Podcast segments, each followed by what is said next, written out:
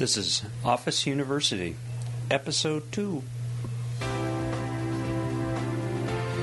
Well, this is Episode 2, and to add some authenticity to our talk today with Judy Holmes, JD, I'm, I'm at the Surgery Center. It's not a studio, it's real life, just like everything we do in this podcast is real life. Practicing physician, I'm an interventionalist. I also do uh, consultations in high risk patients. Uh, and I have all the challenges that most physicians have, and probably then some. But the bottom line is how do we manage these? How do we take the risk reward benefit and put it in our favor? We're going to talk about that. And we have Judy Holmes today talking about some of the first steps to manage these problems.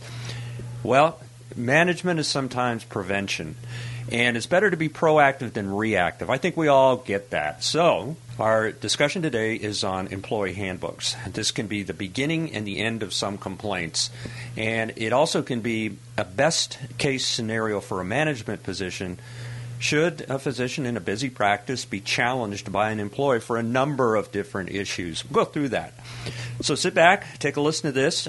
Please leave a rating and review on iTunes. It really helps us rank and so other people can find us. And look for these podcasts to keep coming forward and go to officeuniversity.com for other value added products. So let's get to it.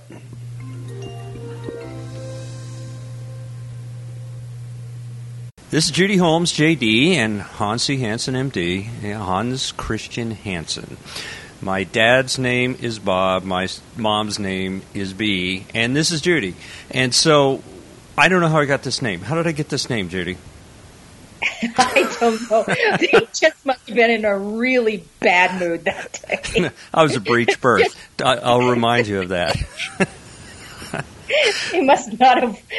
Oh well. Anyway. Okay, all right, J- Judy. All right, so you're an attorney. You're an employee law attorney, and an experienced litigator, very experienced litigator, and you have credentials, just 25 years worth of credentials. I won't say it's longer than 25 years. I don't want to date Thank us. You. Okay. Thank you. All right. Our office administrator thinks we should have an employee handbook just downloaded from the internet, and we know everything off the internet is great. It's flawless. It's it's an incredible place of just free information. It's a huge document, 67 pages, little tiny print. And I can't even read it without putting special glasses on due to my advanced age. All right, any thoughts? Well, I hope you're not going to try to implement that because I'll bet you haven't read it, have you? Well, I'm not going to read that. I'm a doctor. Why? Okay, well, if you aren't going to read it, neither is your staff. I and told if your them to. staff doesn't read it, then you know it, it's it's pretty worthless. Uh, So many of those handbooks downloaded from the internet cause more trouble from a legal standpoint than they solve. So my point to you would be that you want to practice medicine. You don't need an employee handbook that takes so much time and adds burden. You want to take the burden off your shoulders. So you want to get something that's really, really useful for you. What are you telling me? Just like you, you want to be a lawyer and go all lawyer over me, and I got to spend all this money, or what? Well, it's worth it's worth some money. You can do a lot of it yourself, but you really need to have a, a good handbook tailored for your office. Now, a lot of practitioners will say, "Well, why should we even have one? Let's just let's just tell people what you know they should do. They they should know what they should be doing." And I think a handbook is absolutely critical for a well-run office. First, it's an effective way to communicate your expectations with your employees. And second, when your managers follow and, for, and enforce those expectations, you can make sure that you are consistently treating your employees in a, in a way that is going to limit your legal liability and claims that people were treated unfairly. Everybody's on the same page. Everybody has the same handbook. Everybody knows the policies in it and your practice administrator can easily make sure that everyone's in compliance. Third, a well-drafted handbook can actually be instrumental in defending against lawsuits. If you can prove to a judge and a jury that you have been fair to your employees, that they knew what was expected of them, you're going to have a good defense for a wrongful termination claim uh, or a discrimination claim against you. Yeah. All I see legal fees, legal fees. Oh, okay. You convinced me. We got to have one because I don't want the misery of legal fees and time. It's exhausting and it really takes the energy out of the office. All right, so we shouldn't use the one my administrator downloaded. Where can we get a good handbook that's ready to go, like out of the box? Well, unfortunately, you can't just go to Amazon and buy one or download one from the internet or borrow one from the guy down the hall because one size does not fit all.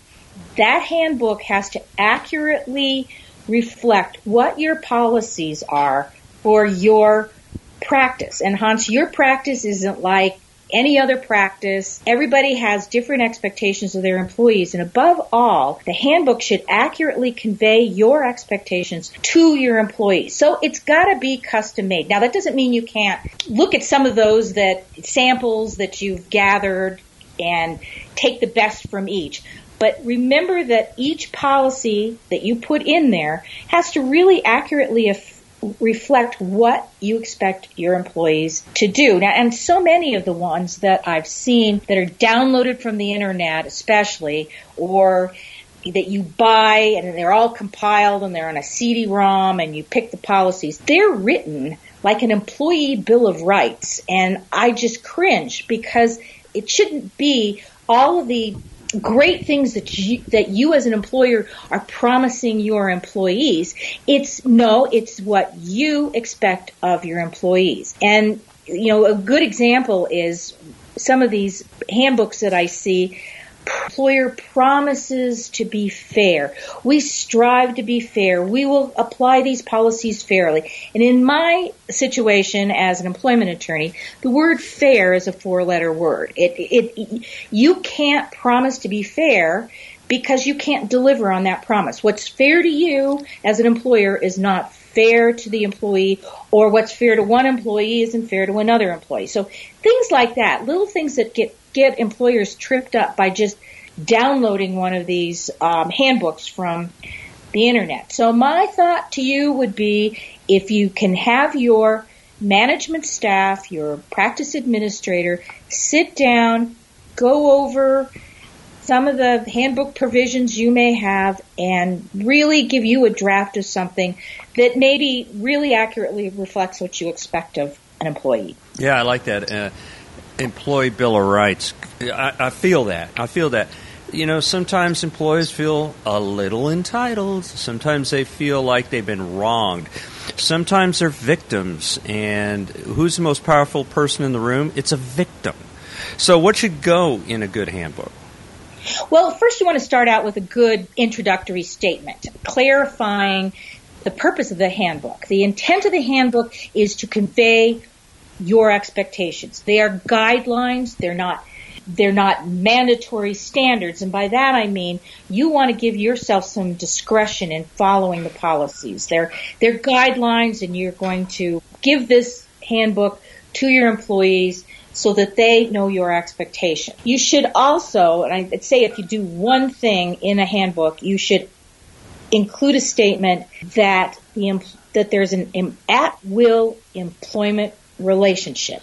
And by that I mean that kind of relationship is that either the employee or the employer can terminate the relationship, employment relationship, at any time, with or without notice, for any reason or for no reason at all. That's important for you to help counter any future breach of contract claims. And the way that comes up is you'll try to fire somebody for incompetence and they'll say, well, wait a minute. I've only been here six months and you promised that I had job security. You promised that I could be being employed for two years before you terminate me. And that's a contract. I'm suing you for breach of contract. It's good to have this clear statement in your handbook that says, no, you're an employee at will. You can terminate the relationship and so can I. That really helps you defend against a, a breach of contract claim. You yeah, yeah, you know, but let me tell you something. They didn't teach us stuff in medical school. Why do I have to worry about it? So I've got a good handbook with all those things in it. How am I going to prove that they looked at that thing and they agreed with me when I showed them the handbook? I don't even want to deal with this. Uh, how about an administrator, for example? So, what else should go in this thing? Well, one thing is you want to make sure that you have a statement that you're an equal opportunity employer, that you don't discriminate against anyone based on uh, their membership in a protected category. You've heard them all race, age, gender, national origin, those, those protected categories. You should also have a policy prohibiting clearly prohibiting discrimination, harassment, retaliation, together with a comprehensive complaint procedure.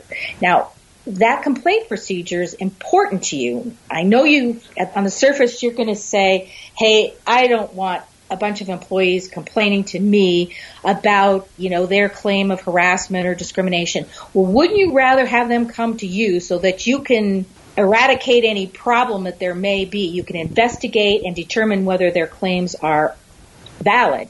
Absolutely. Wouldn't you rather come to you than go to the EEOC? So you want to make sure that they have to come to you and that they know they have to come to you with any claims so that you can promptly investigate them. You should also have standards of conduct. It's, it's amazing that you have to write down what they should and shouldn't do, but you do. Some standards of conduct, some employee responsibilities, your expectations of them, definitely work hours, attendance expectations, and your overtime policy. A lot of times an overtime policy is important making sure that employees know they are not allowed to put in overtime without your permission. A handbook is a good place to put that. Your leave policies. Do you give paid leave? Do you give uh, what what pregnancy leave do you give? And some states now have mandatory leave required of all employers. They have to give victims of domestic violence mandatory leave. So, so you need to check out your state laws on leave policies too. Personnel policies like dress code, drug and alcohol, use of protective equipment. Now some of the new things. Are you going to allow, you know, the BYOD policies? Are you going to allow them to bring their own personal devices into the office? Uh, what are your um, policies on social media?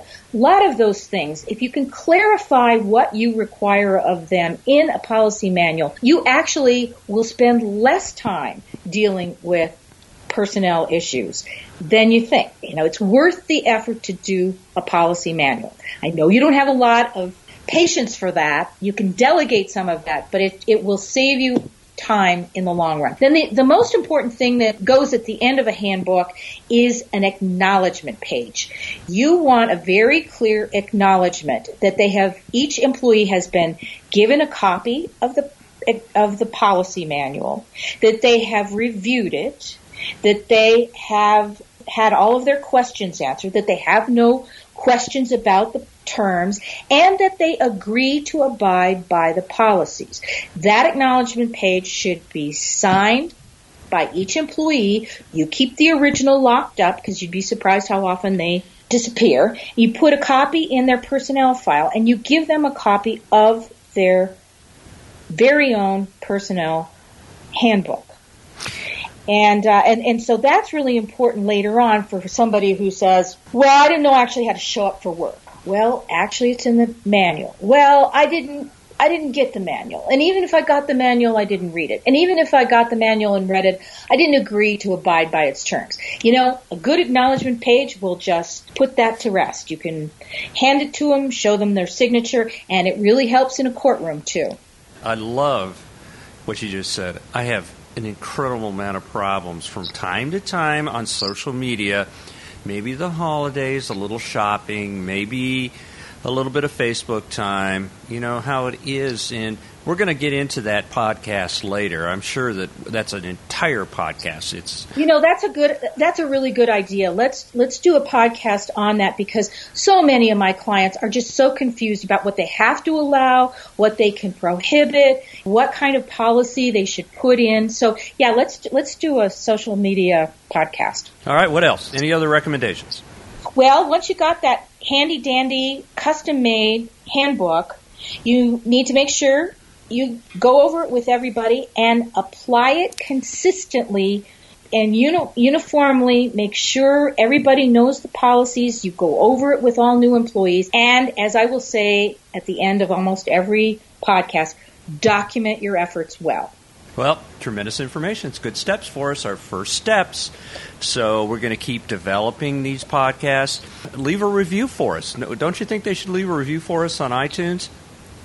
Actually, yes, we would love that. And also, um, if you think you'd be interested in having more information, we're just trying to make these podcasts short so we alert you to certain things. But if you'd like more information, be happy to send you some more information. Just uh, give us your email and, and I'll pop some some thoughts in the mail. Yeah, and visit us at officeuniversity.com. You can leave us a message, and that message will be read and hopefully we will respond either through a podcast or we'll do a q&a i love q&as just roundtables. We'll do some of those. So whatever you want to see in this podcast now's your time because we're building our format. Let us know what you want to see the format you want to see. We're professionals. We are medical doctors. We don't have a lot of time. We don't like a lot of the junk in our life. So let's keep the junk to a minimum and let's uh, let's kind of enjoy things a little bit more. Thanks again, Judy. See ya. Bye bye. Yeah, that was great. Thanks, Judy. And it was a wealth of knowledge, really experienced knowledge, seeing the the good side, the bad side, and everything in between. So, as you can see, like I said, proactive, not reactive.